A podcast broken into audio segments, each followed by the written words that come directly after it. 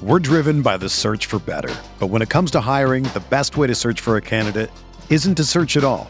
Don't search match with Indeed. Indeed is your matching and hiring platform with over 350 million global monthly visitors, according to Indeed data, and a matching engine that helps you find quality candidates fast. Ditch the busy work. Use Indeed for scheduling, screening, and messaging so you can connect with candidates faster. Leveraging over 140 million qualifications and preferences every day, Indeed's matching engine is constantly learning from your preferences, so the more you use Indeed, the better it gets. Join more than 3.5 million businesses worldwide that use Indeed to hire great talent fast. And listeners of this show will get a $75 sponsored job credit to get your jobs more visibility at Indeed.com slash BlueWire. Just go to Indeed.com slash BlueWire right now and support our show by saying that you heard about Indeed on this podcast. That's Indeed.com slash BlueWire. Terms and conditions apply. Need to hire? You need Indeed. From the Clark Ford studio in Oxford, Mississippi, MBW Digital proudly presents the Oxford Exxon Podcast. I'd say thanks for tuning in, but why am I going to give you a round of applause for something that you're supposed to do, to be frank? And now, here are your hosts, Chase Parham And broadcast school has really paid off. and Neal McCready. I deserve to be on TV. Welcome in Tuesday edition Oxford Exxon podcast. Chase Parham, Neal McCready, Clark Ford studio here with you today. It's the annual school day game. Ole Miss and Little Rock, 11 a.m. from Swayze Field this morning. As uh, my public service announcement is every single year, may foul balls miss all children over the course of the seven innings or so that the kids are at the uh, ballpark today. It scares the hell out of me every single time. So that is again this morning here at uh, Swayze again. Jordan Vera on the mound for the Rebels. Otherwise, pretty uh, slow day today. Probably in Ole Miss athletics. Cameron Barnes commits to Ole Miss basketball since the uh, the last time we talked. So I might mention that today as the uh, as the show goes on. But anyway, that's what's going on news wise. We'll get into it here on the show. A show brought to you every day by the Oxford Exxon Highway 6 West in Oxford. Blue, li- blue sky locations up and down I 55 and throughout North Mississippi as well. You know about the lunch specials. You know about the ribs that can take care of you for dinner tonight. Wet or dry, call ahead. They'll wrap them up, have them ready to go. It's quick and easy for you here in Oxford with the, uh, the blue sky, and then down in the Jackson Metro with the Clinton blue sky. They do their homemade donuts every single morning. A lot of variety, a lot of flavors there for you. If you're around Clinton, stop in and check out the donuts there with Blue Sky. And again, coming to you from the Clark Florida studio. Clark Ford is in Amory, Mississippi, 662-257-1900's the number. Call it. Ask for Corey Clark. Tell Corey what Ford product you're looking for. He'll send you a quote within 15 minutes in business hours. It's right to the bottom line. There's no hassle. There's no haggle. You get your quote. The rest completely up to you. You can shop that quote around. Do what I've done. Recommend that what you do. Let's hop into a Clark Ford today. Great service, great product. Corey and the people at Clark Ford, they want to be your car guy. They want to be your truck guy. They'll prove to you what that means when you make the call 662-257-1900 guest will join on the myperfectfranchise.net hotline are you a displaced corporate executive are you wanting to put your career in your own hands or are you an experienced entrepreneur wanting to diversify either way andy ludicky can help he owns multiple franchises and businesses and uses his expertise to help others find their american dream through a very thorough and free consultation process so call andy Put your life and your career in your own hands. It's 100% free, so you have nothing to lose. Find your perfect franchise at myperfectfranchise.net or contact Andy anytime at andy at myperfectfranchise.net or 404 973 9901. What's your take on what's going on with this baseball thing, the gambling? Referring to Alabama? Yeah, yeah, yeah. Alabama, uh, and it's and it's on the Alabama side, which is also interesting. They just didn't flag the game. They were saying Alabama baseball is what is uh, stopped here for anyone who's been under a rock the last 18 hours or so. Ohio gambling regulators on Monday instructed the state's licensed sports books to halt betting on college baseball games involving Alabama after suspicious wagering activity was detect- detected in the Crimson Tide's game against top-ranked LSU on Friday. They are no longer taking acceptance of any wagers on Alabama baseball effective immediately. For that, it is some sort of monitor agency that talks about um, integrity. A game that LSU led eight to one after seven innings held off a late rally by the Crimson Tide for an 8 6 6 victory Friday in Baton Rouge. Alabama scrapped its starter on Friday before the game. Yeah, he had he was he was he was a scratch really late, 10 15 minutes before the start. And somebody, it's my understanding, and again, I don't I don't cover Alabama. I don't know. But it's my understanding that it's something that it was suspicious in the amount of the wager and when the wager came in that made them think that it was someone Connected. either inside or connected to the inside of the program. My my questions on that are a couple different fold.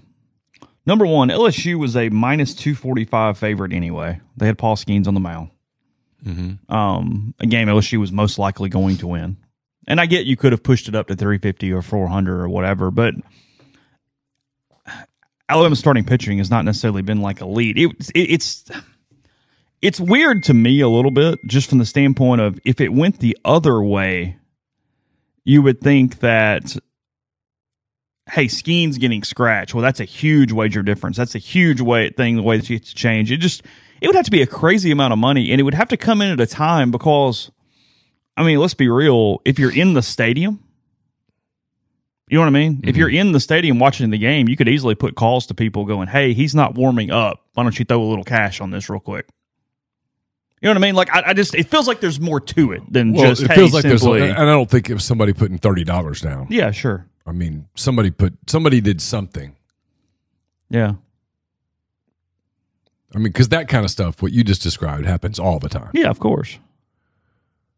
I mean, you know, you're And make, now, typically, college baseball is not getting tons of money on it. That's not where the pull is across the I- gambling. I, I wouldn't think. I don't know. and there aren't even lines typically, so it's just money lines. It's not like, hey, oh god, Alabama came back and won by, you know, lost by two, not seven. Wow, that was weird. They let them score late. I, I don't know. I mean, it's more just got my intrigue up because it has to be fairly significant, especially to hold it moving forward.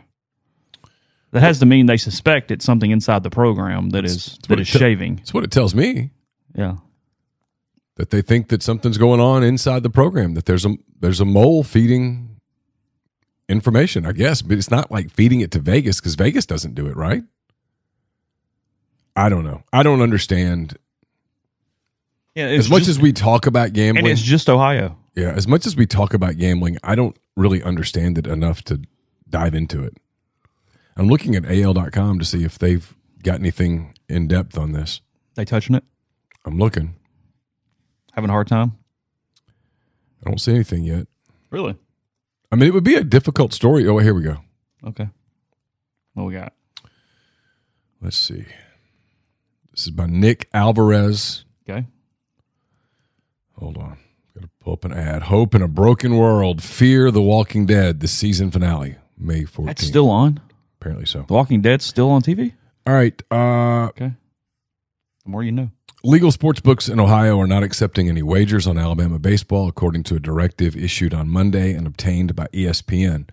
Matthew T. Schuler, the executive director of the Ohio Casino Control Commission, made the decision after, quote, suspicious wagering activity, end quote, was detected in the Crimson Tide's 8 6 road loss to number one ranked LSU on April 28th. U.S. Integrity, a Las Vegas based group that monitors data to see if discrepancies coincide with notable player or coaching events, reveal officiating abnormalities, or are indicative of the misuse of insider information, per its website, sent a warning to its clients following the game last Friday. Alabama Athletics, the Southeastern Conference, the NCAA, and the Ohio Casino Control Commission didn't immediately respond to AL.com's request for comment. Before the loss in question in Baton Rouge, Alabama sophomore Luke Holman was scheduled to start. According to UA's game recap, reliever Hagan Banks was told an hour before first pitch that he would be starting in Holman's place. Alabama scored five runs in the final two innings, but their late rally came up short. The Tide was swept by the Tigers, dropping the Tide to 30 and 15, 9 and 12 in the SEC. Um, and then it says in April, Alabama head baseball coach Brad Bohannon was sued by a former Yeah. player, Wait a minute. along with UA's pitching coach and trainer, due to mistreatment from an injury. So that's uh, all from Nick Alvarez, who is a reporter for Alabama Media Group. If you'd like to follow him on Twitter, you can at Nick underscore A underscore Alvarez, or you can even email him at nalvarez at al.com. I've learned more from the Walking Dead ad, I think, than I actually have from AL.com recently. That was good. Um, If you purchase a product or register for an account through one of the links on their site, by the way, they may receive compensation. Yeah. There you go. Okay. Yeah, I was. I mean, somebody mentioned the thread, and I was going to mention it too. Got a lot going on in Tuscaloosa these days. Greg Byrne, busy man outside of simply just trying to run an athletic department. You've got now a gambling thing coming over you. You've got Blake Bennett, yes, suing Bohannon and all those guys. I don't, I do not know the completely not frivolous or frivolous nature of that of that lawsuit. We read through it on the show, but I mean, who knows what's right or wrong or anything else because as happens with a lot of athletic departments, they can't wait to tell their side of the story, but they never actually really do that ever. Um, so I don't know what that looks like. The Brandon Miller situation, it was a PR nightmare at minimum and much worse than that at maximum, depending on where you fall on it. And then within the last 24 hours, they've also had a, a deputy athletic director arrested on domestic domestic violence charges. Also, it's a Yes. it's a busy day at the capstone. Got a lot going on. Matt Self, one of the senior members of the University of Alabama's athletics department and the department's administrator for the football program, was arrested Sunday by Tuscaloosa police on a domestic violence charge. According to Tuscaloosa Police Department spokeswoman Stephanie Taylor, who has a job that I would never want, police were called to a home shortly after midnight Sunday. As a result of the investigation, Self was charged with third degree domestic violence. He appeared Sunday evening in the inmate database of Tuscaloosa County Jail. He was placed on a 24 hour domestic violence hold and bond was set at $300. He was no longer listed late Monday morning in the jail inmate database. Additional details surrounding the incident were not yet available from police. Alabama Athletics is aware of this incident, an athletics department spokesperson said in a statement. We take such matters seriously and we continue to gather more information to address this personnel matter. Self, by the way, is responsible for all areas of compliance with NCAA, SEC, and UA rules and regulations Correct. Monitoring efforts and investigations. In addition, Self, a member of the department's executive staff, oversees equipment operations, sports medicine, athletic training, nutrition, strength and conditioning, and is the sport administrator for football and volleyball. Okay. He has served in that role since uh, Jeff Purinton's departure last May, when That's Arkansas State AD now. Jeff is now the Yeah. Arkansas State athletics director. That's correct. The guy who didn't really care about Ole Miss canceling a game because he was busy with other things like going to Jonesboro to be hired as the AD Yes. back in the day. Full circle. Like any, I mean, the Miller thing's a huge deal, obviously, but Alabama's handling of all these things is like whatever if you're just independent, but like all together, you do kind of look up and go, "What the hell?" Like, I mean, it, it's Had a lot of good it's not necessarily fair, but then at the same time, you go, "Hold on, like, who's running this place right now? What is going on?" Well, you know, I've always, and this, this is this is cynical. Uh huh. Sure. When everything's going great, I start going, "Hey, the sky's about to fall." You believe in universe balance to an extent. I just am not one. If everything's going great, to get cocky about it. Like if everything's going awesome in my life, the Yeah. last thing I'm going to do is get on Facebook and tell the world how awesome everything is going. You don't wake up one morning and go, "This couldn't go wrong. Everything is Nope. fantastic." Nope. I start kind of safeguarding for, hey, something bad's about to happen.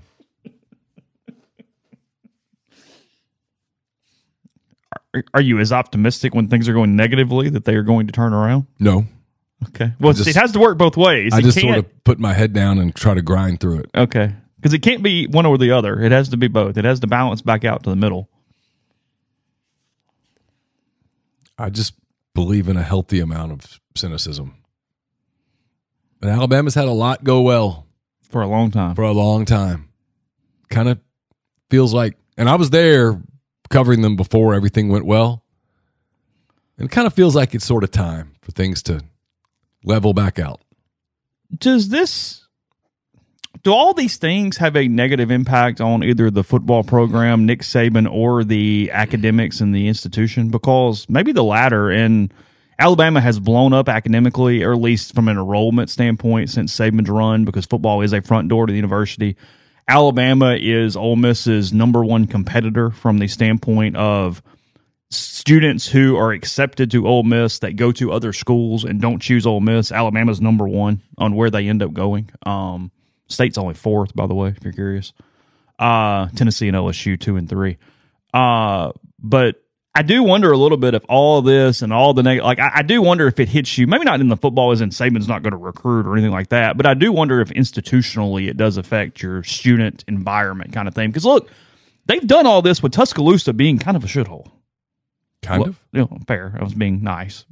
I mean, that is the remarkable part of that is getting that level of academic enrollment and things that have, have, have turned as they have with frankly a declining campus city. I mean, Saban did wonders for the place. That's documented. Sure. Um, we've talked about it. I He's mean, underpaid. Yeah, I mean, there's probably no way to really accurately pay him. Um, yeah, I don't know enough about the type of student that they've gotten. I know that obviously it looks fun on when you look at a game on Bryant Denny on a Saturday afternoon. It looks fun, Yeah, Dixieland delight and the whole deal. And, and for a woo. lot for a lot of kids who probably aren't super duper serious, like most most kids, frankly. I mean, you know, they just look for a place that would be fun to go to. Um, and I'm sure that the football success can be documented. And it has been, and all that stuff. I, I don't know. I mean, the Miller thing with the the, the baseball gambling thing is no no one's going to care. yeah, yeah, Um, nothing. You know, and and who I mean, I'm, I'm not going to sit here on on a podcast and convict Mr. Self because who knows what happened, right? We, we've we've covered this fairly recently. Um, you know, No, only- it- no, it's totality of negative attention. It's not necessarily w- w- any one event outside of Miller that is some. the Miller thing is a bad story for Alabama. The Miller thing, speaking as a parent, the Miller thing is wait, what? Oh. On the strip? All the kids are that's where they go. That's and- a good point. And people yeah, are, yeah, yeah. Right across from campus. and all the riffraffs hanging around on the strip and shooting people? Yeah. I mean, it'd be like, you know, when that stuff happens on the square, if anything happened like that, you'd be like, wait, wait, what? Mm-hmm. That's a problem. I mean, if, you know, I mean, that, that to me, the Miller story is the story that if you're Alabama, you're like, God damn. You know, I'm, I'm not talking about athletics because Saban's Saban. I mean, Saban's been running the same program for 15 years now. I mean, dude's been there for a minute. But I, the, the Miller thing is like, that would, I mean, that's a bad, that's a bad story. That is a bad story. Forget the basketball part of it. From a university standpoint, that is a bad story. That This kind of thing can be going on across from campus. This kind of thing is going on Yeah. on campus. Yes. I mean, the strip is basically on campus. Mhm. That's that's alarming. If, if you're a parent, I mean, I mean, I, I, look, I'll say it. I mean, I'm a parent. I've got one more kid that's got a school choice to make, and and Alabama's not on the list of eligible schools. And I have ties to Alabama. I grew up an Alabama fan. Both of my parents have degrees from Alabama, but I don't. I don't. Is that town safe? That's what you're looking for as a parent. Is is a town safe?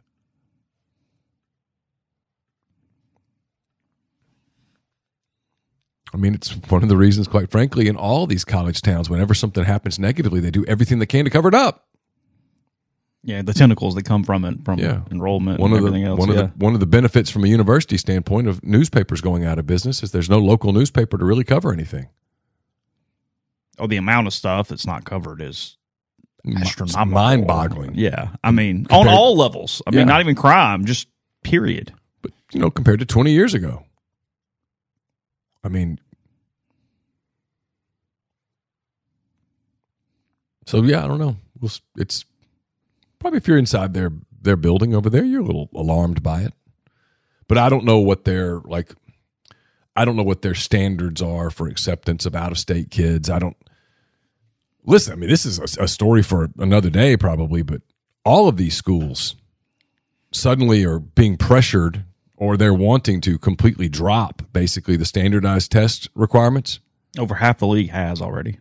And when you get to that place, and just anybody can get in. I don't know what, what's a college degree worth at that point. What what, do you, what are your standards? How do you how do you how do you truly compare student bodies if you're throwing standardized tests out the window?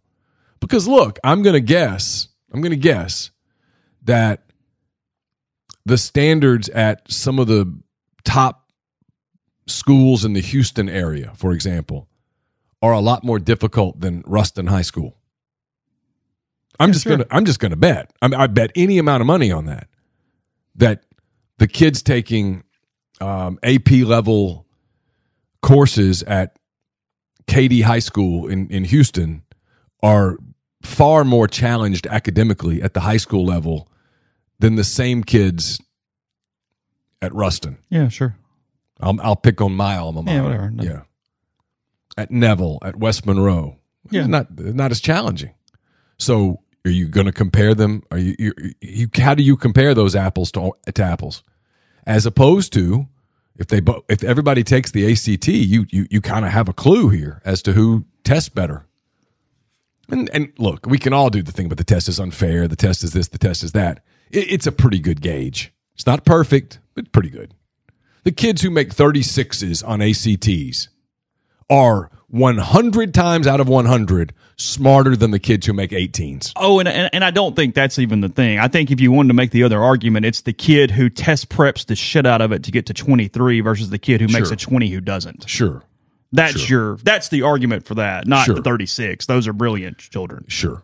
It's the middle that you can prep your way through to a higher score. You can. Um, no, I mean there should be a lot of different things. I mean that's look, it's we're going to break in a second, but it's But even in those kids, right? Um, on, on, on the kids that, that work their way up from, say, a 24 to a 28, yeah, yeah, sure. well, you found out something about their work ethic. You found out something about Or they their, could afford it. their home life. Well, yeah, but you still got to put the work in. Well, but You got to put the work in. but if the other kid can't I- afford it, then it I gets get into it, a but, mess. Like, but you can't. If a kid makes a 17 on the ACT, Oh, well, that's a whole and different- says, "I'm going to go put work in on his own." Yeah, sure. Or her own. He can still work his way up to a 22, 23, 24. You can absolutely do but it. But how are you differentiating between that and the 17 who can't afford the prep? then that can, here's here's the truth. Not everybody belongs. Well, but, in, but not the point, everybody though. That's belongs why in it's not a perfect Right. system. It's not perfect, but those kids don't belong in college. They're going to fail anyway. Bottom line, they're going to fail anyway. Why would the kid who has they- 17 that can't afford it fail and the kid who because he doesn't he or she doesn't have the home life to be prepared for college they're not prepared for college they're going to go to college and they're going to fail that's the bottom line. No, that's too broad. I- I- because that's what i think. because then you get the kid who goes to college and actually does take advantage of the opportunity because he finally has resources because he's in college. sure but he look I mean- we, we do this thing all the time. You if you want if you want as a as an american kid if you want to improve the AC, your act score if you want to do it you can. Literally have an internet connection and you'll have that at your school. You can go into your school to the counselor and go, I need to do some ACT prep. At any school in America, they can give you some some some stuff. Not the same as private though. Well, no, I hours didn't- and hours I and didn't- hours. I didn't, Like- but, but I'll tell you this: as someone who watched a kid do hours and hours and hours, you can over prep for the ACT. oh, I'd buy that. Sure. I've watched kids do it. Mm-hmm. There's a level of preparation that I mean, for one of ours, the best thing she did was just take the ACT prep class at, at Oxford High School. That's it. One class. That's, that's all she did. She didn't do any private tutoring. She didn't do all the private stuff. That's part of the argument too, though. A lot of schools don't even have that. Oxford does. But a lot of schools do. I bet Hatley doesn't. But the same kid at Hatley could go get the material and at least teach him or herself some of it. It's right. I mean, it's enter ACT prep in oh, your Oh, sure. computer on your Google thing and just get overwhelmed. I mean, it's tons of it. You can take, you can practice test the ACT for free till your Oh, sure. eyes bleed. There's a middle ground is the problem. We went from hundred to zero, and it's like, okay, it should matter. It it- also shouldn't be an end all be all. I mean, I don't know how we got on this topic. I'm just a firm believer that not everybody belongs in college. That they, we we've we've turned Well, I think that's a whole different conversation. we've though. turned the college thing into something that's just I mean, I agree with there. you know i mean so many people would be so much better served going into some technical fields Oh, so 100%. so much more Hundred percent. we've we've we've cheapened college educations to the point where they're we're, they're so expensive and i don't really know what they're actually worth Yeah, there's a thread on the board right now. It's Yeah, pretty interesting I mean, about it. I didn't learn a damn thing in college. It either my m- undergraduate or my master's degree that has applied to my professional career. Not one thing. Yeah. Not one thing. Couple not thoughts one on it. Not one thing. Come back to it in a second. Spring is here. It's time to refresh your outdoor spaces. Heavenly Sunshine Property Services, your go to professional power washing. For your home's exterior and sidewalks to your deck and patio, team has experience and equipment to get the job done right with their advanced power washing techniques and attention to detail. They can remove dirt, grime, mildew to review a fresh and clean surface. Heavenly Sunshine Property Services has been serving the Mid South for over four decades. The full service commercial residential property maintenance includes power washing, soft watch, roof applications, facade cleaning, window cleaning, and more. So contact them today. Get ready to enjoy a brighter, closer, cleaner living space. Visit your website, heavenlysunshine.com, or give Sandy a call at 662 342 1203 to book your free estimate. Use the code MPW10 for a 10% discount. Walk On Sports Bistro puts everything they've got into bringing you game day with the taste of Louisiana. Dig into their mouth-watering, made from scratch Louisiana cuisine, po' boys, gumbo, voodoo shrimp, plus fan favorites like juicy burgers, fresh salads, all in front of 70 plus TVs, 40 plus ice cold beers on tap. Check them out in Oxford or Ridgeland today. The College Corner is your one stop rebel shop, two locations in the Jackson area in Ridgeland. It's next to Fleet Feet in Flowwood, it's next to Half Shell. If you don't live in Jackson, just go to collegecornerstore.com. Plus, you can find them on Facebook and Instagram with the largest selection of Rebel gear in central Mississippi. Starting to warm up outside, summer right around the corner. You want to make sure your AC is in tip top shape. Get in touch with our friends at Comer Heating and Air, Southern Air Conditioning and Heating, different names, uh, different company, different uh, products, but I'm sorry, different names, different uh, people, but the same great products and services. If you live in Oxford, Tupelo, or the surrounding area, call Comer at 662 801 1777. If you live in Hernando, Memphis, or the surrounding area, call Southern 662 429 4429. A Stock is a Nashville based online retail company with the mission to provide customers the power to name their price. All items start at just $1. That's right, $1 no matter what the retail value may be. Shop now at astock.bid. That's A S T O C K dot B I D or download their app. Name your price on thousands of items from big name retailers. A Stock has multiple locations around Nashville, as well as Memphis, Selma, Indiana, and more coming soon that offer local pickups, so don't miss out. And we're brought to you by Solutions RX. It's a probiotic multivitamin supplement company created by Ole Miss Pharmacy alum Chris Cornelison right here in Iuka, Mississippi. I told you about prescription support yesterday. They also have all sorts of supplements and vitamins and other things that will help you stay more compliant taking your medications, help you stay healthier over the long term. It's available in local independent pharmacies across the continental U.S., including all across Mississippi, or on their website, solutionsrx.com. Type in the promo code OEP at checkout to receive 10% off your first order. And it's graduation season. Dead Soxy has your favorite grads' feet covered. Every journey begins with the first step, so make it count and gift your grad premium Dead Soxy socks. Take advantage of 30% off savings or gift a sock subscription that will keep them fresh as they step into their new adventures in style. Visit deadsoxy.com.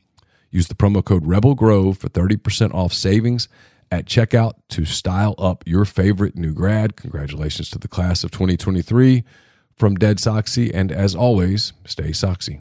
Kemp Alderman will be making a public appearance at Style Assembly on Square in Oxford on Mother's Day. It's May 14th from 1 to 3. Stop by, hang out with Kemp, get autographs, take pictures, ask questions in a personal one on one setting. It's all free. There'll be a limited, limited number of posters available for him to sign if you don't want to bring your own merchandise.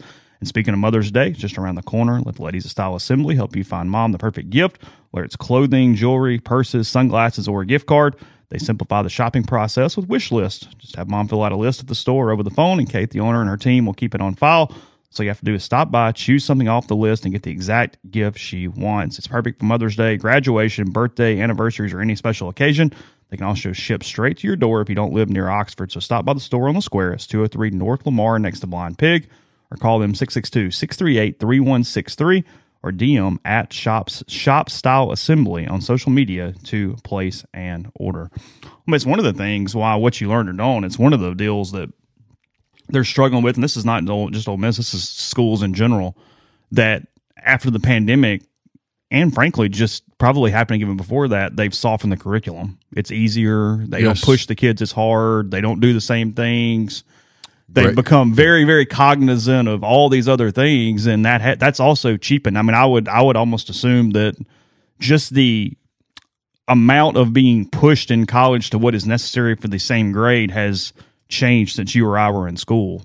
Dramatic, and I'm not doing that walk uphill both ways thing. It's just accurate. I mean, almost to the point of a class now at a little higher level is closer to what you would have done at the same introductory class, in my opinion, back in the day, if you will. Yeah, I, I think there's more pressure to pass the kids as opposed to when I was in college and it felt like half the time people were trying to fail us. Mm-hmm. It was just a different deal. But uh, look, I- I, I don't, I don't have enough knowledge of different colleges to speak to that across the board. And it's and frankly, it's professor based. I mean, I'm friends with some professors that still teach very similarly versus some that don't. I mean, frankly, that's a teacher decision almost to an extent Yeah. too. You've gotten softer, you haven't. Um, yeah, I mean, I'm good. I'm, uh, I mean, I just, I, it's stuff happens now on college campuses that's mind boggling. I'm, I come from a little different political bent probably than a lot of the people that are teaching on political on, on college campuses. I know some I know some college professors who sort of think the way I do, and I sort of see a lot of the stuff that they encounter on a almost daily basis, and it's it's there's a ton of wasted energy. it, it's changed in some ways, even looking for interns and things. Because in the past, you'd look for maybe a certain year and a certain thing, and now you go, hey, kind of at least got to get through these three or four classes, or you literally can't do it because it's too much to teach. You're not at a point of being able to to, to know it or not know it at this point. It's it's changed a lot of stuff professionally because look, when they turn 22 and they graduate, you're no longer getting that hand holding anymore. The world world doesn't care. They don't care that you had this issue or this issue or didn't make this grade or didn't do this class or didn't do. I mean, it's just you're working or you're not at that point. Um, I, I think. well, good point. Okay, fair. Um, I mean, I don't know that. yeah, yeah, sure. Yeah, I mean, Maybe so. I've got a, I've got one brother that works in corporate America, and I've heard some stories. I mean, if in college, it's and yeah, I mean, right. I mean, we, we devalue trade schools more than we ever should. They're incredibly valuable. They're lucrative. They're valuable in so many ways, and we do not push that society enough. In in in in, in any way, there's no doubt about that. Trades and vocations.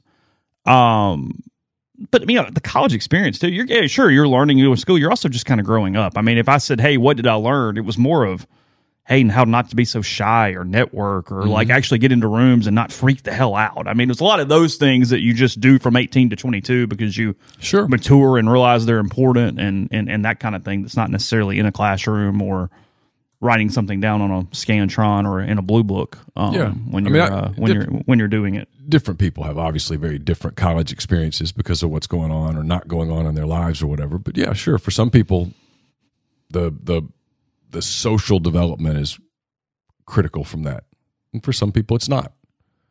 But I still maintain that not everybody belongs in college. Oh, 100 percent. Yeah, hundred percent. and that's not a that's not a, a, a, any type of judgment of any of anybody. It's just some people. No, we made it too much of a success or not a success to based off whether you attend a Right. school. Some people absolutely belong in college and some people don't. But college has become big business. It has become a the the the the system the way that it is set up right now is tremendously flawed. It's expensive. Um it's one of the reasons I push back a little bit still to this day when people are like, well, I mean, you know, student athletes all they get is a you know all they got was a, a education. Okay yeah but that education I mean, has value. Mm-hmm. I mean literal financial value. Sure. you're you're escaping college without student debt. And most kids have to take loans. Even kids who get scholarships ask me how i know have to take some loans to pay back. I mean it's it's really expensive to go to college even in-state kids that stay local and stuff like that it's still expensive and it, i don't know that it used to exactly be that way it's become big business In schools, frankly, you're saving a lot of money because, and this again, this is not just speaking of Ole Miss. This is just kind of SEC. This is this is regional in general. They use so many adjuncts that they're not even, you know what I mean? They're not even making app, you know, relevant wages. The teachers and they're not even full time faculty teaching a lot of the classes. I mean, it's it's a weird business model all the way around um, where it where it comes in and, and, and leaves and what it looks like. So anyway, I mean, look, oh, I mean, I, I am I am fascinated because it's it's a good problem in a lot of ways, and it can be a bad problem if it gets over a point. I'm curious what Ole Miss does logistically on where to put everybody moving forward because they're set for this fall a, another record freshman class because of all these reasons we're talking about because you know it's laying to a point it's it's dropping of test scores it's a lot of stuff there's lots of reasons for it Yep. But i mean they're looking at 5200 ish incoming freshmen next year they have record retention rates they're not losing kids to the level and again that kind of probably comes back to what we're talking about they're they're not losing kids out. with reten- retention issues the way they would even five years ago. I mean, you're talking about some lofty, crazy retention rates right now. Um, they have to put them somewhere that puts more people in the town. It puts in general. I know they're doing a lot of things. Talking to some other universities have been through similar things, trying to figure out what that looks like and what that means. Because you know, hey, just build more dorms is not necessarily the answer because those things take a while. You need space for them. They're expensive as all hell. And relative to the expense, they don't really house many students. It's not fixing your issue in a lot of ways. So it's, I mean, you get to a point where you do have to start capping enrollment because you go, hey, we can't. I mean, in theory, if everybody just said yes, Ole Miss literally can't take 8,000 kids as freshmen. They don't have a place for that to happen in any way. They don't have the teachers to teach them. Yeah. Um, so I mean, they're getting on the top end of just growing and growing and growing, and what that looks like as they move forward. Because 5,200 is a pretty good increase over this past year. I want to say this past year was I don't know 44 to 46. There's an exact number, but I don't remember it off the top of my head. So yeah, it's a uh, it's an issue. See what it looks like. Anyway, I guess that's my I mean, ULM's had to really address it. They've just said they, they put Hey, look, when you get those coaching staffs down there that they've gotten, I mean, that just floods the school with Yeah. applicants and, Yeah. and enrollments and admissions. They've and- had to really limit else. the number of Rhodes scholars and things of that nature. Just put caps on it. Oh, Uh, we rushed it there at the end yesterday. Anything else on uh, Matt Mott and his departure you want to talk about or say before we move forward? Um, no. I mean, I just kind of a couple things, but I'm not to say them. Um, they're um, I'm just happy for my friend. I'm glad for him. I mean, you know, gets to kind of take over a program that's getting ready to come into the SEC, and um, I think he got pretty favorable, a, a really good deal, and I think he's excited about it. And um, curious to see what Ole Miss does with that because they were paying him a top twenty salary, Mm-hmm. and I'm gonna guess they don't pay the next person a top twenty salary. I could be wrong. This is kind of I'm one of the things I'm sort of watching for at schools. Um, schools around the country that like like Ole Miss, they and this is not, this is not a, a derogatory thing at all, but where they're really paying big time for football, for men's basketball, for baseball, like Ole Miss is. I'm curious to see if they start trying to save money in the other sports. Because look, there's a couple ways to look at it. Um, and I don't have any real knowledge here. I'm just kind of talking logically on what this looks like. By the way, somebody asked about Oklahoma and what their soccer history is. They've only been to the NCAA tournament four times. They've only been to the second round once, um, and they haven't been since 2016. So it's not an overly competitive soccer program. Um, yeah, they wanted to hire somebody who had been in the league and who had taken a program that was not all that successful and made it pretty successful. And Matt absolutely did that. He took an, a program that was irrelevant and made it very relevant. I, mean, I guess they've only had two coaches in the program's history: Steve Holeman and then Mott. Yeah. I think that's it. So there will be, you know, there will be people that said, "Well, the program's ready to go to the next level." That that's going to be easier said than done because that sport's pretty competitive at the SEC level. There's some really good soccer programs in the SEC, and Oklahoma knows it as they get ready to jump in. You better have somebody who knows the layout of the league and who knows, you know, how to um, how to compete. You'll find this funny before I move on to what I was thinking about sports and Ole Miss is um, RJ Morgan, who teaches in the School of Journalism at Ole Miss, tweeted this the other day. You know, we always talk about how Chat GPT is going to try to confuse people and whatever. Yeah.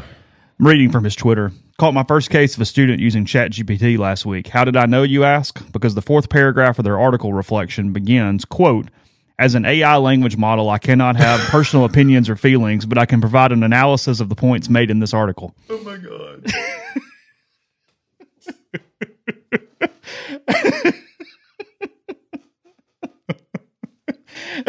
so the kid literally just cut and paste. He cut and paste. He didn't even didn't read even it. read it.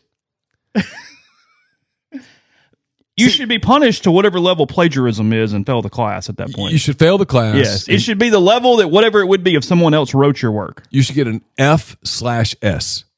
Failure slash stupidity. Yeah, that's like permanent record stuff right there. Yeah. Like, hey, heads up, flashing light here on this child.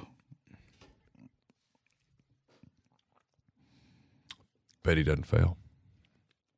And there are some there are programs now that at least you can basically plug the stuff in and it tells you the likelihood that something is using chat GPT, give you a high percentage.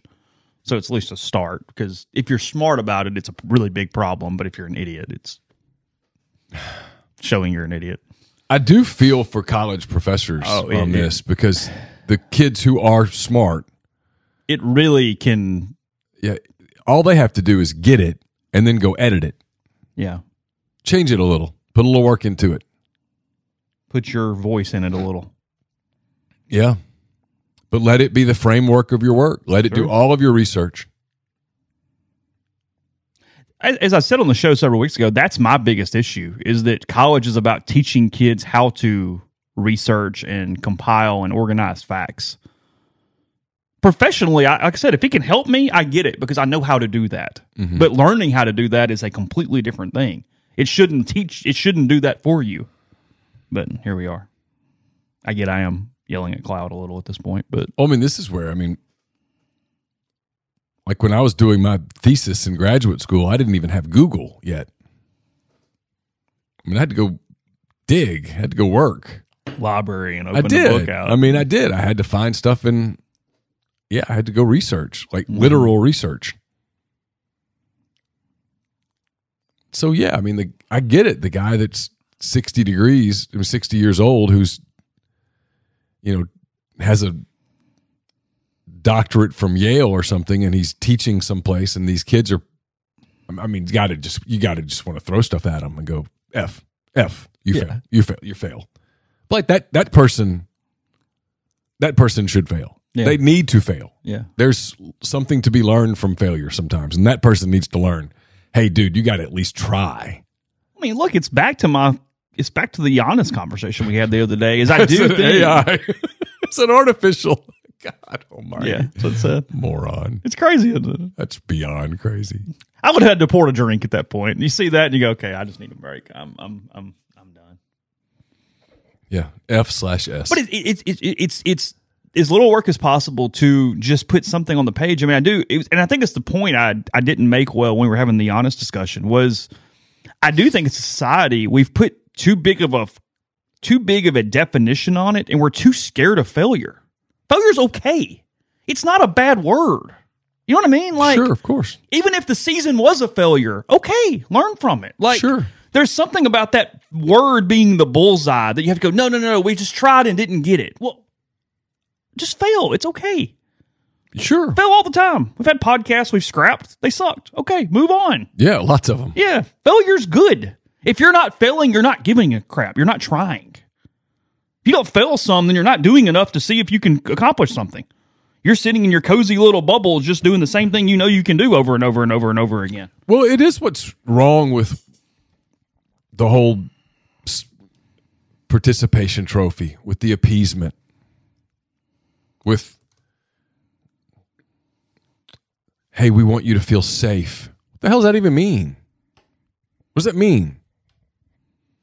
So when I go to work now, I, I, hey, I, I need to feel safe here. No, no, you need to produce what you need to do. You need to go to work. You need to produce. You need to justify your existence Yeah. as Andy Kennedy used to say. Yeah. Justify your existence. yeah. Justify your paycheck. That'll make you feel, this. The, the more you justify your your your value here, the safer you're going to feel.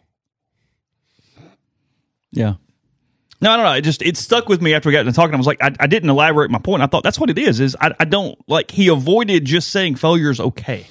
That's what bothered me about. Yeah. it.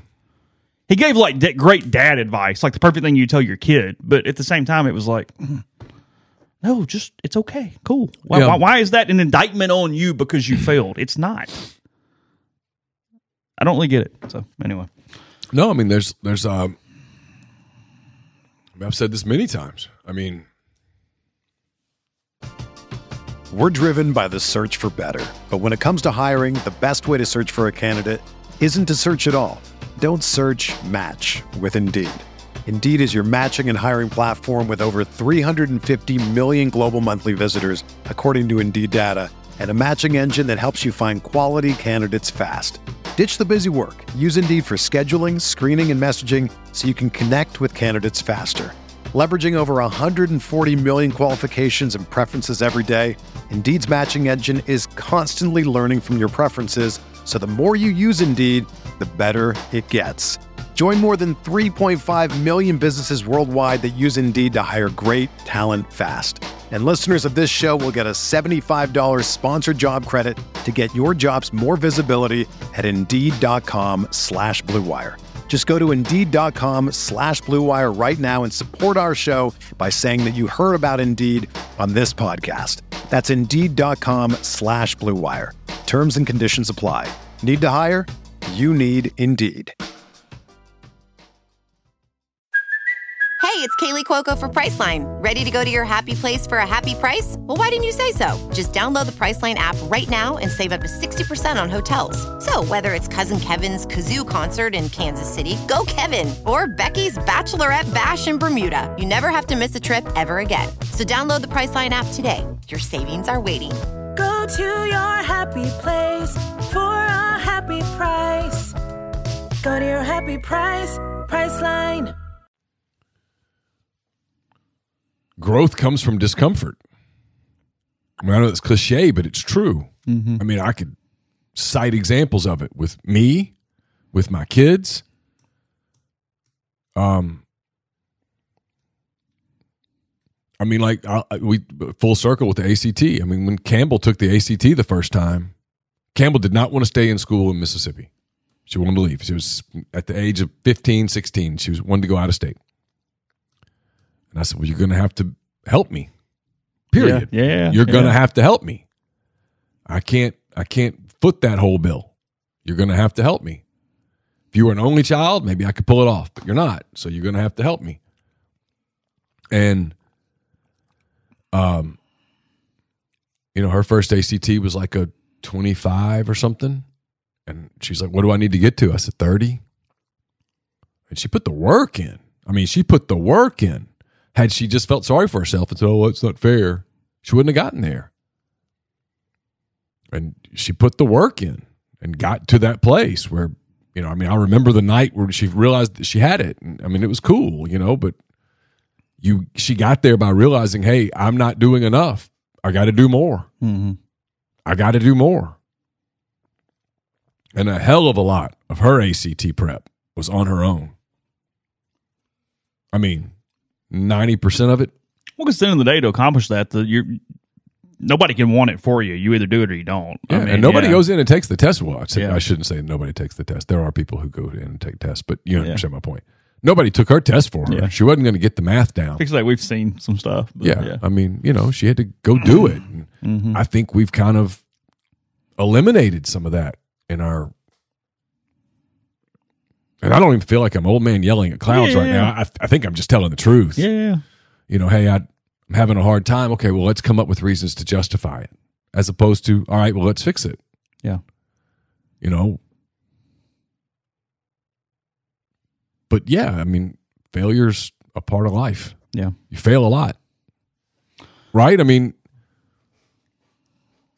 it's kind of where sports is the last great meritocracy.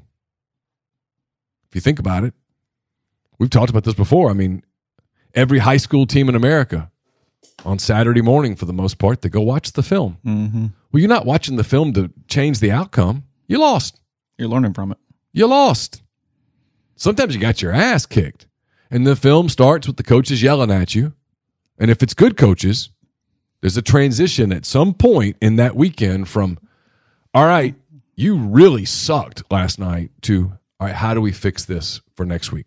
How do we improve? Yeah, we've calmed down. The emotion's gone. Let's, How do let's we talk. improve? Let's let's turn this into a teaching moment. Well, we do that in sports at all levels. Like you know, on, Ole Miss plays on Saturday. Ask me how I know that there were extra film sessions on some Sundays. Mm-hmm. They, they they watch film on Sunday, but at some point, even after the most devastating loss, you go okay, turn the page. At some point, after the most exhilarating win, got to turn the page. Yeah, I mean, Lane does a literal. We're throwing it in the trash can. Yeah. it's over. yeah. Moving on. moving on and that's you know that's part of it it's one of the reasons that i mean like i said sports is the maybe the last meritocracy left It's one of the reasons why for youth and in high school, I like individual sports so much. The score is Sure. the score. sure You put the ball in the hole, you hit the ball over the net, or you don't. yeah for sure You're on the horse and you jump over the thing, or you don't. sure i mean That's it. No politics in that. all There's a score. all clinton high school jokes aside i mean Yeah. you know that night carson came in the door hours after they'd gotten their ass kicked in the playoffs i mean just destroyed and i mean he's got blood all over him and i mean he was invested blood and you still tell he'd been crying and everything else and you know i mean i said well i mean you saw the standard That's it. because you won't play anybody better Mm-hmm. that's as good as you'll play that's as good a team as you'll play that's the standard y'all want to compete for a state title there you go that, that's that that's what you've got to put the work in to be able to compete with those guys They finished it. I assume they won. yeah Yeah. yeah i mean i told him i said you might play a team that's just as good but you won't play a team any better anywhere Yeah. Yeah. Sure. Anywhere in the country. You can go California and find the best team, and they won't be any better than that team from Clinton. Period. And that team was driven and motivated, and they were ready. You know, I mean, so you at some point, yeah, you feel sorry for yourself for a minute, but then you go, okay, well, I mean, if we want it that bad, it's like right now, if you're in the SEC, if you really want it. I mean, there's a lot to this, right? But I mean, you know what the standard is. Yeah, it's yeah. Georgia. Yeah. It's Georgia. That's the standard. It's not Alabama anymore. It's Georgia. Look at the draft. Yeah. You want to you want to be the best program in the country? Well, it, okay, it's that that one. Now, again, how do we find the resources to do it? And, but you do know what the standard is. Yeah. Yeah. Yeah. because it's right there in front of you. Yeah. You can see the top of the staircase. It's yeah, it's right there. There might be a bunch of moats, but you yeah, can it's, it. it's not a figurative deal. It's literally right there. It's okay. Well, how do we get to that place? How do we get to a place where we can compete with that? Mm-hmm. That's the question that everybody in the league, if you're if you're being serious about, hey, we want to be a championship contender. Like Hugh Freeze is over there at Auburn. You know, at some point he'll talk about championships and stuff. Okay, well, I mean, you don't have to look far, bud. a few miles east. I mean, it's right there. Yeah. What he's built is what Saban built, and the, and, and and to prove that, I mean, the how Georgia got there, they put their entire focus on being Alabama, They do. And they got there. Yeah. And it took a minute. Brian Kelly's doing it at LSU right now. He's not stupid. He knows exactly who he's chasing. Mm-hmm. Podcast brought to you in part by the Ole Miss Athletics Foundation. Speaking of, be ready for the Grove. Join them at Vaught Hemingway Stadium this fall for the 2023 football season. Order tickets now to participate in the seat selection process.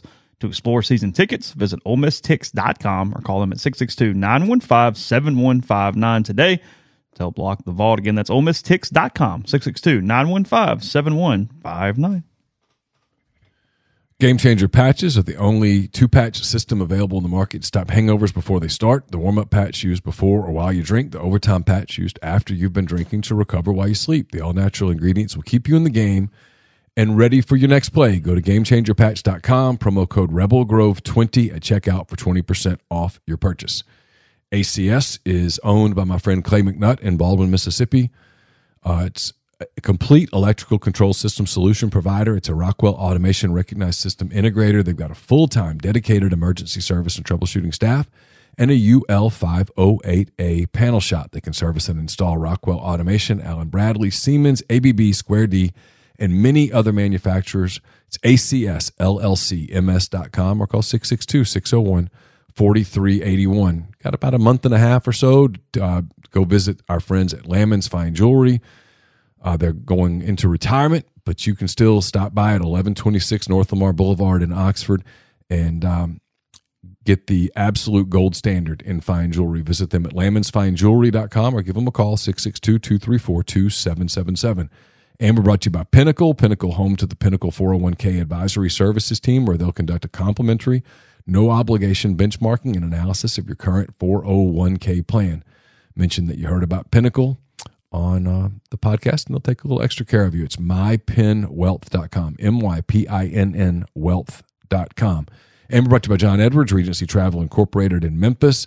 If you're planning a summer vacation, uh, maybe you're planning a holiday trip or whatever the case may be, get in touch with John. Going to Europe, whatever the case may be, get in touch with him, give him some parameters, give him a budget, let him give you options, and know you don't have to live in or near Memphis to take advantage of his services. It's 901 494 3387 or send him an email at jedwards at regencytravel.net. Podcast is brought to you by G&M Pharmacy, 662-236-2222. They deliver locally in the Oxford area, and they offer MedSync for your prescriptions the same day each month and take care of you. One trip to the pharmacy, one delivery. You have everything you need when you need it with G&M. They also can transfer medications. One phone call, they take care of the rest. Well, whether it's Oxford or Holly Springs, let them handle your pharmaceutical needs moving forward. Again, that's 662-236-2222.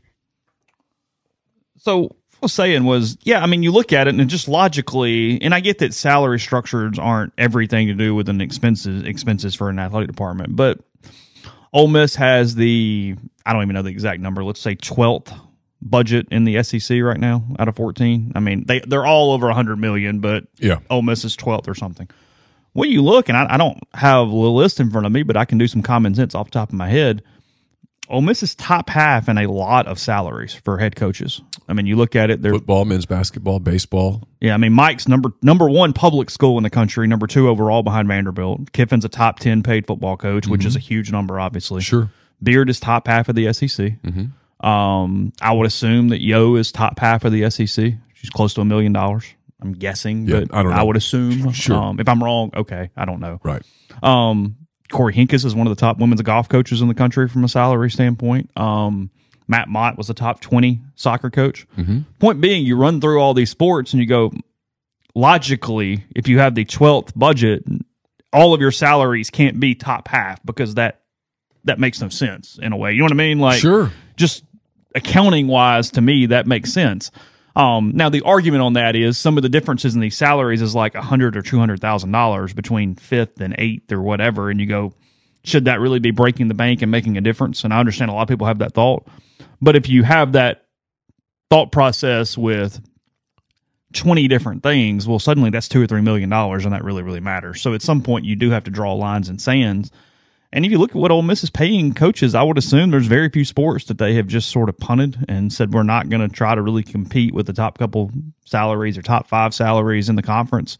Um, my guess, I don't even know this, but volleyball is probably one of those. Um, but I do wonder if that is where women's soccer is. That barring something that's unexpected, you try to peel that back a little bit and then put a bunch of incentives in there where maybe somebody can earn that. Right. But you're not just keeping that salary for the new coach to go out and chase that. Is my guess. I think you would have to, if I were, and look, the next the the next time that someone at Ole Miss or anywhere else comes to me for hiring advice will be the first time.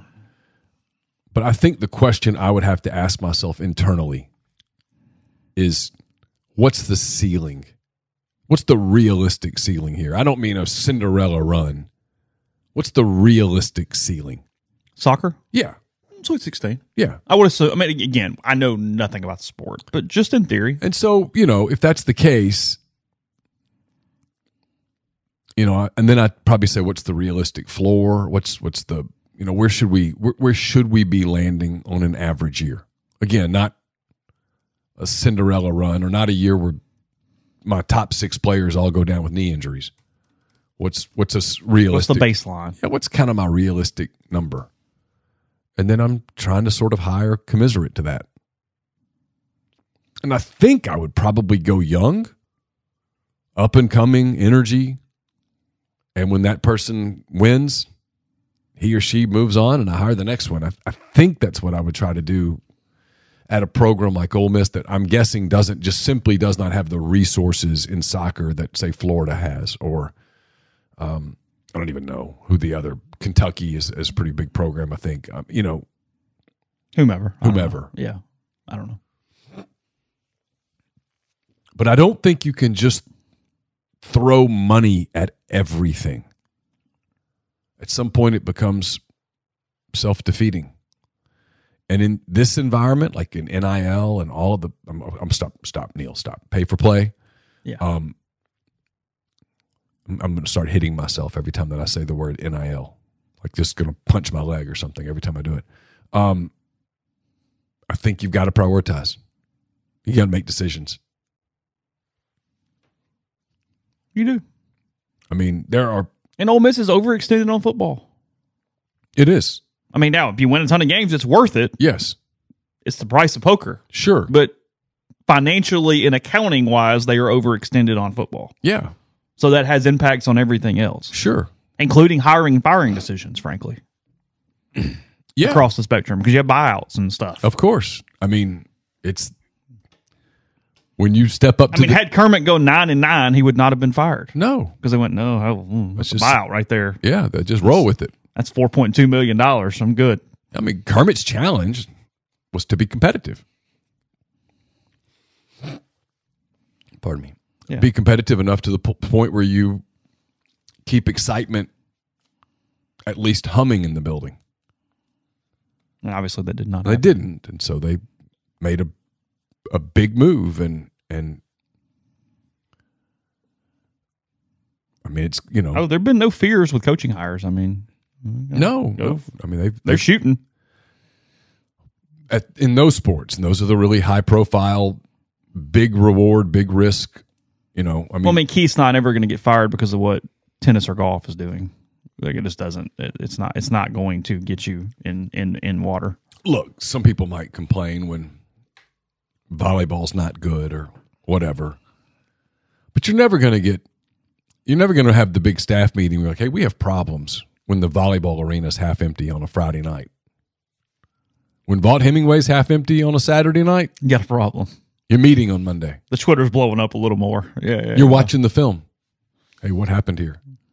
I mean, it was that I don't, you know, it's the whole Matt Luke thing. I don't think they ever really intended to fire Matt Luke until it got to a place where there was just, hey, can we afford to do this again? Can we afford not to do this? And yeah, you're right. I mean, from a pure business standpoint, from a pure an accounting standpoint, take the emotion out of it.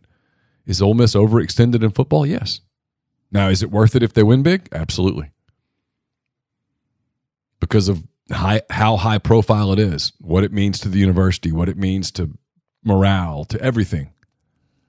Now, the flip side of that is when you are overextended and then you don't get your money's worth, gets a little, people get a little antsy.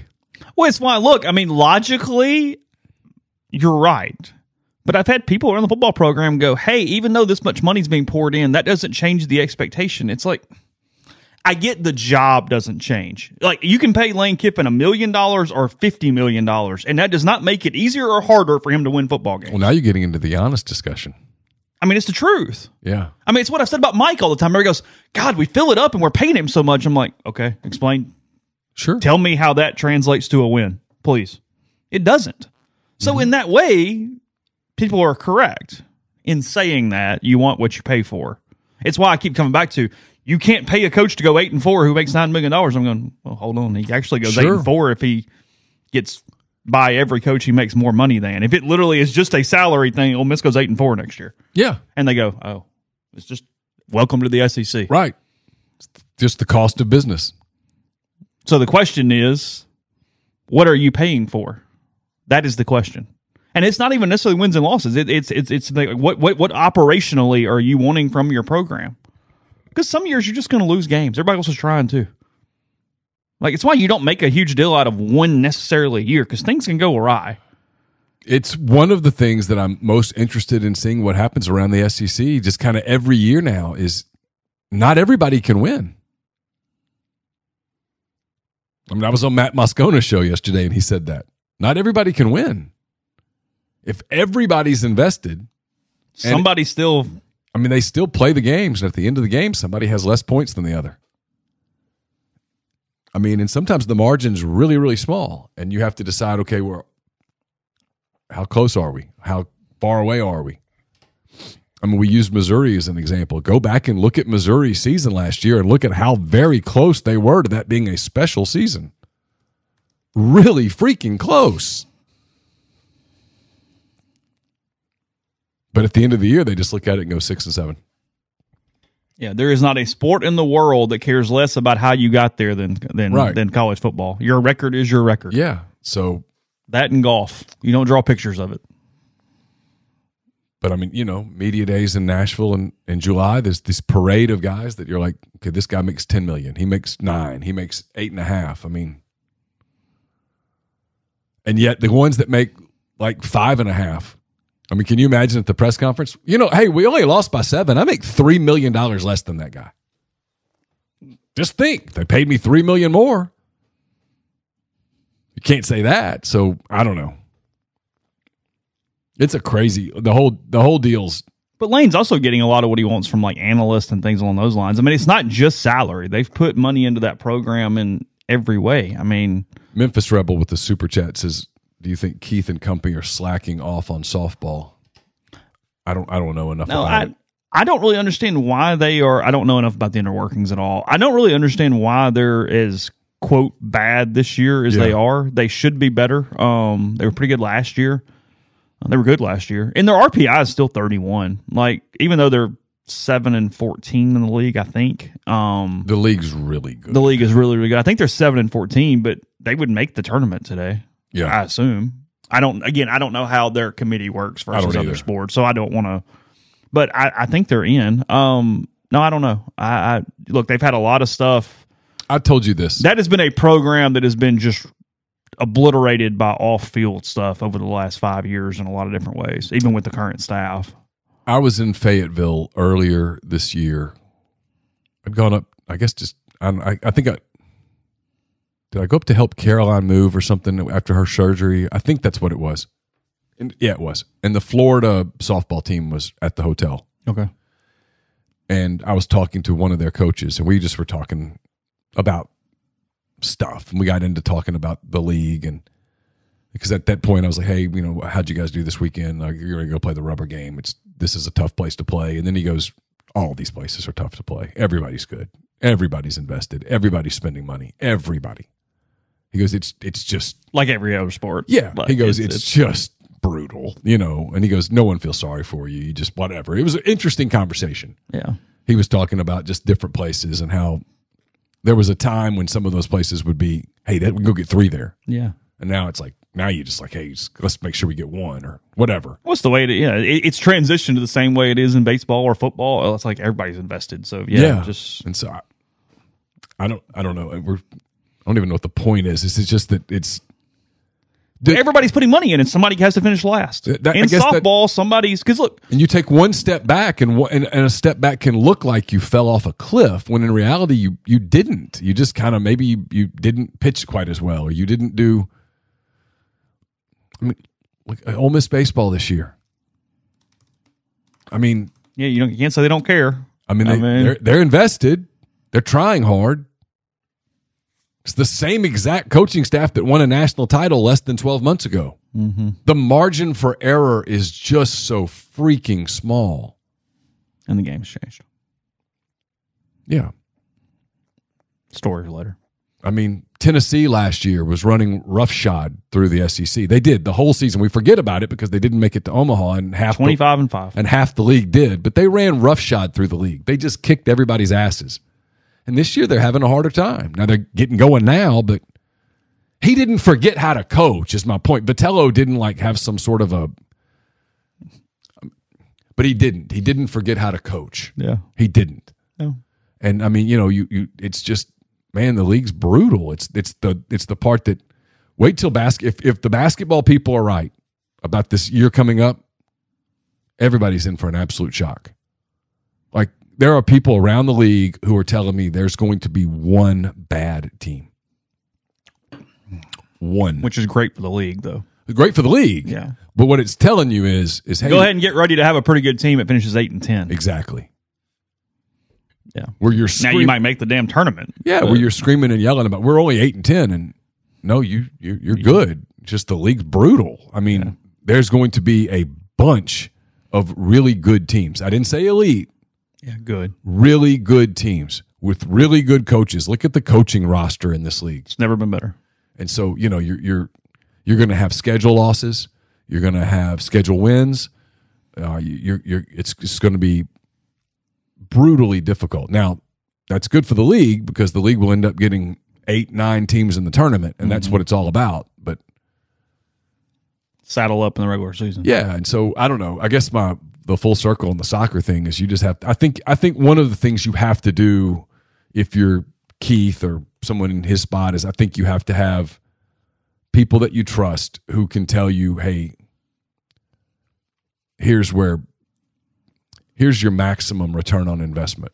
Yeah. And the truth is, right now, if, if return on investment comes from exposure, and I mean, it's it's football, obviously, men's basketball, Baseball, softball. baseball, softball, women's basketball, Mm-hmm. maybe in that order.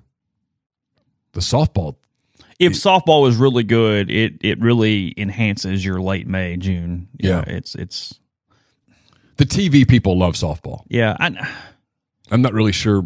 Is it just? that's a good question. Would you rather be nationally elite in softball or women's basketball? I think women's basketball. If you're nationally elite women's basketball, but if you're just really good, might be softball. softball, Yeah, I, th- I think that's probably true.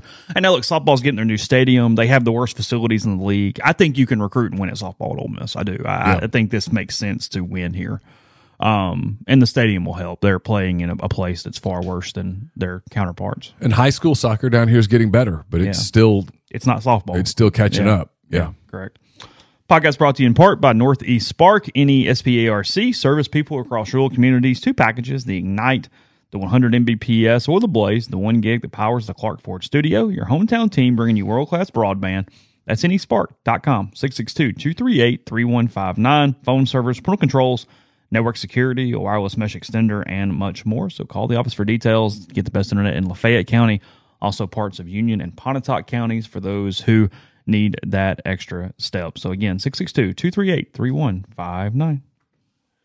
Uh, graduation right around the corner. Uh, also, another baseball weekend, and sometimes people just come up to hang out on the weekends. And if you do, make uh, Opa a part of your weekend. Fabulous food, great craft libations as well. It's Opa on the Square, Oxford's newest Greek restaurant. I'll have a uh, mailbag up at some point tomorrow. It's brought to you by Whitney McNutt of Tommy Morgan Incorporated Realtors, serving you for all of your real estate needs in Oxford and Tupelo. Whitney sells condos, land, commercial, and residential family homes. You can reach her at 662 567 2573 or 662 842 3844. Service Specialist Staffing and Recruiting Agency has been connecting great job opportunities to candidates since 1967. If you're on the job hunt, they can help you across the board. But if your company is looking to hire quality, hard to find talent, Service Specialists can help. Keep in mind that payment of service is solely contingent on if you decide to hire a candidate that they send, so you have nothing to lose. Give Will, Sydney, or Kelsey a call at uh, 662 832 5138 or check out their improved new website, servicespecialistltd.com. Get the beauty, the beautiful and healthy smile you deserve at Corinth Dental. Dr. Bubba McQueen, Dr. Jenny Beth Hendrick are devoted to restoring and enhancing the natural beauty of your smile using conservative, state of the art procedures that will result in a beautiful, long lasting smile. From routine checkups to advanced treatment, including implants and Invisalign, Corinth Dental is here to help you achieve your smile goals. Schedule your appointment today and take the first step towards a better version of yourself. It's corinthdental.com. And we're brought to you by Southern Traditions Farm. It's a 68 acre, 32 stall upscale equestrian training and boarding facility in Canton, Mississippi. Two sand rings, a grass ring, miles of wooded trails. There's so much offered at Southern Traditions. Uh, beginner horseback ridings uh, offerings. Uh, you can compete at nationally recognized competitions for the more advanced riders, and it's also a great venue for events, reunions, parties, get togethers, that kind of thing. So get in touch with them on Facebook or Instagram at Southern Traditions Farm. Podcast is brought to you by Prime Shrimp, primeshrimp.com. You can go to the website, choose one of seven different offerings, Get those delivered straight to your door. If you're within 10 minutes, freezer to plate, and you are ready for uh, shrimp, whatever night you choose. I got a lot going on, a lot of activities. Prime Shrimp is perfect for a fast meal. It's great for a snack. I put it on salads a good bit during the day for lunch as well. So Prime Shrimp, use code RG, buy five pouches or more, and you get 25% off with RG for that uh, that code. And then if you're not sure what flavors you want, if you want to do some samplers, you don't necessarily want to commit to the entire pack, they got their sampler 12 pack going on right now.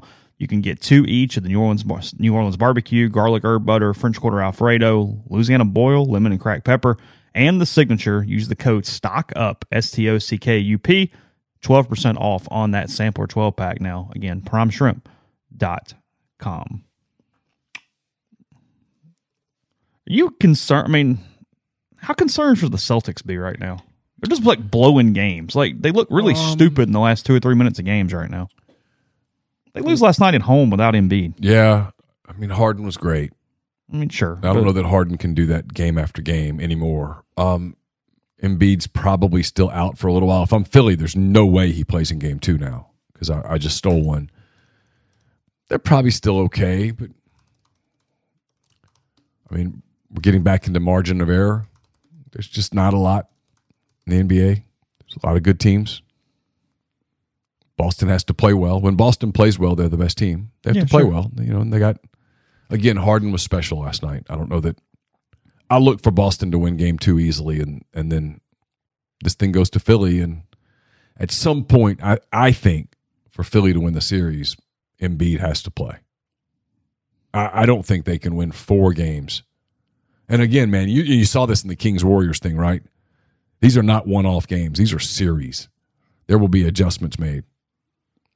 And at some point, Philadelphia's got to have Embiid. I think if they can pull this off without Embiid, then hey, man, Doc Rivers is kudos, Oh well, I Hats mean, off. Sure.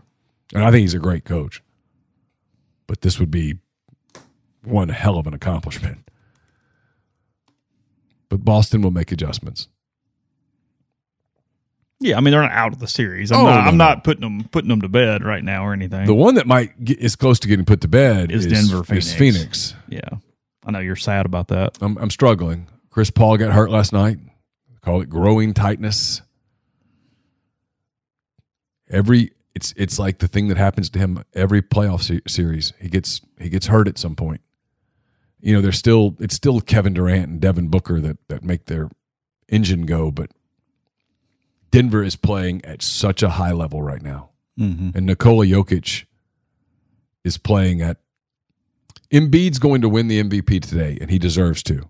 It doesn't take anything away from the fact that Nikola Jokic is an MVP caliber player. And it's been the best player over the last three years.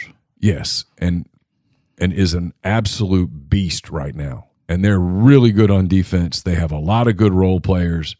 I mean, Jamal Murray was not particularly hot last night. It didn't matter. They still Murray and and Jokic when they're both healthy, their two man game is it's art. Mm-hmm. because you can't defend it. You there- there's nothing you can't stop it. Jokic is so big and so skilled, and Murray is so smooth. And then they have all those other weapons, Porter and um, can't think of his name. Uh, they've been in the league forever. Um, anyway, it doesn't matter. Gordon, Gordon. Okay. They just have guys who've are professional NBA, NBA veterans, professional guys. And then, like I said the other day, young guys who come in and give them quality minutes. And Malone's a good coach. He's been there forever. They have this established culture, and Oh, look, they're really good. I mean they're they're legit. Tonight you get Miami and the Knicks, six thirty in that one for game two. Miami leading one nothing, so final game at the Garden before headed to Miami for games three and four. Um, and then uh, Los Angeles Golden State game one tonight. That's nine o'clock on TNT for uh, that one tonight. So 6.30, 9 o'clock uh, double header on TNT tomorrow or tonight. Sorry. You know, there's going to be so much pushback from people about they're going to get tired of hearing about Warriors Lakers, and I get it. But at the same time, this is kind of cool, isn't it? That you get LeBron at the end of his, I guess the end of his career. Hell, maybe he plays till he's sixty, but feels Here's the surprising thing for me. okay. You know, I have no real rooting interest in this at all. I, Um, I kind of dislike both teams. that's kind of where I was going here is that if you ask me who do you pull for in the NBA, I, it's as loose as possible, but I say the Mavs. And then beyond that, it's a lot of Eastern Conference teams. I like the Celtics. I like the 76ers. I like I actually find myself watching more Eastern Conference than Western Conference. Mm-hmm. I don't know why. I just do. Even with the Grizzlies right up the road. But when I said, okay, because this is the, this is my thing. I mean, people on the podcast know I say this once a week. You watch a game, you're going to mentally pick somebody you want to win the game. You mm-hmm. just are. You ke- when the ball's in the, it's like when you need to make a decision, you flip a coin because when the coin's in the air, so you're going to want that to fall one way or the other as it's coming down. Right. I want the Warriors to win, which I didn't expect. Oh, But I went, no, I, I'm just, I'm tired of the Lakers. I don't want the Lakers to win. And I don't know why, because I'm not like super hated of LeBron James or anything, but there's something about, I get this way, something about what the Warriors have done is I kind of go, I want to see how long you can ride this out. I don't know. Go ahead, try to win it again. I'm curious. I don't know who I'm for. I'm almost kind of looking forward to the first quarter tonight because I think at some point it'll hit me that I want one of these two teams to win. And as I sit here right now, I, I will pull for Denver against either one of Yes. these teams in the next round. I actually want. I think I want Denver, Philly in the final. oh, And I typically pull for the Celtics. They're sort of the Eastern team that I find myself pulling for the most. But If for I- whatever if I'm reason, Kendrick Perkins, I do not want Denver Philly in the final. Don't want that. Don't want that. I got to relive some stupid stuff day in and day out. all right. I'm look, I'm I'm I am fascinated by this series because whoever wins it is going to scare the hell out of Denver because of what who they are. Like the, the Warriors just terrify you because it's Steph and Clay and suddenly they get hot and I mean Steph's like kicking the ball from three quarters and it's oh it's in. He gets going and he's he's like Michael Jordan at, at Well, I mean, I was watching this in real time with a big Lakers fan, Michael Katz, who covers Ole Miss for the Daily Journal. He's from California. He's a Lakers fan, legitimately not one of those from Mm-hmm. Yeah, across yeah. the country. Yeah. And as soon as he saw the Warriors were going to win that game seven, he's having like these horror moments, Mm-hmm. like going, "Oh God, Steph's going to score sixty every night, and we have no chance." And I mean, it completely got in his head that it was Golden State and not Sacramento. I mean, it was just Oh, I mean, Gone. look, I mean, as a Thunder fan, I mean, watching watching those two do their thing and Draymond doing his thing, and it's PTSD. And until they're done, I don't count them out. as long as there's a pulse, it's it's not over. But I also think it's, I just think it's cool if you like basketball and you like the NBA, and people like me, and I know we're probably rare here that do. This is kind of cool that we get to see this. These are, this is an all time great team, an all time great player. When I say team, I don't mean this year's team, but I mean that group. Yeah. Clay and Steph and Draymond. They won before KD. They've won after KD. Here they are again. They were everybody's counting them out. And at one point, it looked like they might not even make the playoffs. And I think Steph likes KD. yeah, I think so. Okay. I mean, they got out of KD what they wanted to get out of KD. Three finals appearances, two titles. Yeah, sure. But I'm sure he probably values winning without him. Yeah, sure. I mean, KD's fine. We talked about the whole Durant thing till we're blue in the face. Kevin Durant's just not driven in a way that, and he's also not a natural alpha. Sure. Doesn't mean that he's not a great player because he's a Yeah, yeah, yeah. great player, Sure. a great player. I mean, I push back against people like, oh, he doesn't defend. Yeah, he does. He's a great defender. He Well, he's get- maybe means one of the top scorers of all time, but we're never going. Oh God, Jordan, Durant, LeBron, and Kobe. I mean, yeah, it's just not. That's not his. No. his shtick. Yeah, it's just not who he is. And he kind of a little bit he has some people that kind of guide him around, and he's a little bit of a follower, and he's Yeah, got little he's got a lot of outside interest. He's not just basketball, Yeah, sure. which is okay. Yeah, I mean, but look, you gonna get look, you're gonna get LeBron's best here, Oh, you are. and you're gonna get Steph's best. They raise they raise tides. This is going to be fun. yeah. So And I, I mean, I don't kind of I think I'm for the Lakers, but I'm not exactly sure. I kind of like I kind of like some of the role players on the Lakers team. I, I like Dennis Schroeder. I like Austin Reaves. Austin Reaves is fun. I mean, Hillbilly Kobe and that whole deal. That's Mm-hmm. fun. Um, I like Andrew Wiggins. Yeah. You know, I mean, I Yeah. the the Warriors. The, I, I think I'm for the Lakers. I think I will catch myself cheering for LA, but I admire Golden State in a in a just if In you- a way that's difficult, but you do. Yeah, in a way that if you admire greatness in anything, even if you don't understand it, you know, Oh. it's like you watch Messi play. Even if you don't really understand soccer, you realize that's greatness, especially in his earlier days. Yeah. You know what I mean? I Yeah, mean, sure. You, you admire, you just admire greatness. It's one of the reasons that that World Cup f- final was so watched by people is I think they realized, oh, We're seeing a moment together here. yeah, we're watching a moment that involves greatness Yeah. even if we don't completely understand mm-hmm. what the sport is. When you go watch a hockey game and McDavid plays, you don't really understand exactly what he's doing. The way go, that, okay. the way that if you were a hockey aficionado, you understand. Oh, well, here's what he did. Here's what he did. But you understand greatness. Yeah, we know great. yeah, we know great. And when you watch LeBron in his prime, you knew you were watching greatness. And Steph is greatness. And so you get all these people around them that they rise them, and it's fun. I mean, that's going to be a fun series. If I'm Denver, I want that series to go seven games. Yeah. exhaust Beat each- the hell out of each other. exhaust each other, and make it emotional. Where you're going to come to Denver for game one, and you're going to be completely flat, and we're going to pop you and get ahead and figure out. a And way we'll go to- from there. Figure out a way to get to four wins. Yeah. You segue this in. I because of the havoc going on, I'm really into the Stanley Cup playoffs right now because last night happens again. The Rangers get eliminated by the Devils last night. Get beat 4-0 in a game 7 that they were never even competitive at all. These are the teams left in this thing. Toronto, Edmonton, Dallas, Vegas, Carolina, New Jersey, Florida, Seattle. Oh. That's the eight left. I mean, I. Obviously, the Devils have won titles. Carolina's been good. Yeah. But give me, I mean, I, I am as casual as can be for the NHL. Give me a Maple Leafs Oilers final. Yeah. Would love a Maple Leafs Oilers final. That tortured fan base in Toronto, they're actually the statistical favorite, by the way, from an analytical standpoint. Did you see where the, the um, Panthers are requiring proof of U.S. Citizenship to buy tickets? That's great. Love Because that. the Maple Leafs travel like Yeah. crazy, and it's Yeah. it's it's almost like soccer. I mean, not soccer. Hockey's really big there. What it tells me, if I'm the NHL, I got parity. It's is that I've got a really good product. Now Yeah, I've got to, yeah, yeah. I've got to figure out how to get people to understand it. No, it, it's picking it up for like even I'm going, whoa, hold on, this is neat, this is cool. It's not just the one seeds beating the crap out of everybody and you move through and it's whatever. We talk about this all the time. What makes the NFL so popular? It's three things. One, it's fantasy football. Two, it's gambling. And three, it's that in so many markets, you can talk yourself into, hey, we're a playoff contender. Well, and look at this. Outside of Florida, all these are really good hockey markets.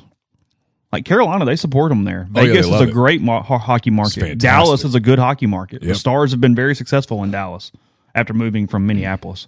I mean, it, it's it's it's really really good. Um, but statistically, analytically, the uh, Maple Leafs have a, have a 26% chance of winning the Stanley Cup. The Oilers have a 17. The Stars have a 15.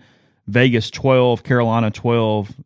Devils 9. Florida 8. Kraken 2 is what they uh, have it at right now. If you're the NHL, do you want Edmonton, Toronto? Yeah, because you get best player, Connor McDavid, against maybe with the best fan base in hockey, but hasn't won in 20 years, like hasn't even you, done would, anything. would you get a U.S. audience? Or does it matter? There's not a U.S. team that you're going, oh, it's not like I get the Rangers. right. You know what I mean? the Like it'd be different if I got, or even the Blackhawks or the Red Wings, where Sure. I can play around that. Sure. But no, give me the two, that's just the two best, whatever, and let me run with it. I mean, I don't, I don't think your viewership is jumping up because it's New Jersey, Toronto, or I know they're in the same conference, but whatever. Vegas. New Jersey. Yeah, whatever. Right. That's not changing the dial because it's that. Just give me the best. In some ways, I kind of want the Canadian teams to. It's hockey.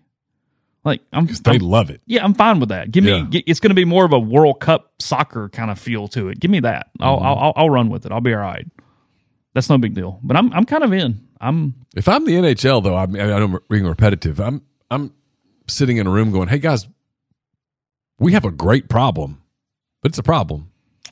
The uh, the four teams left or the eight teams left at this point. Uh, the the matchups: Florida's at Toronto, so Maple Leafs heavy favorite over the Panthers because you got to think emotionally. Florida's pretty spin here.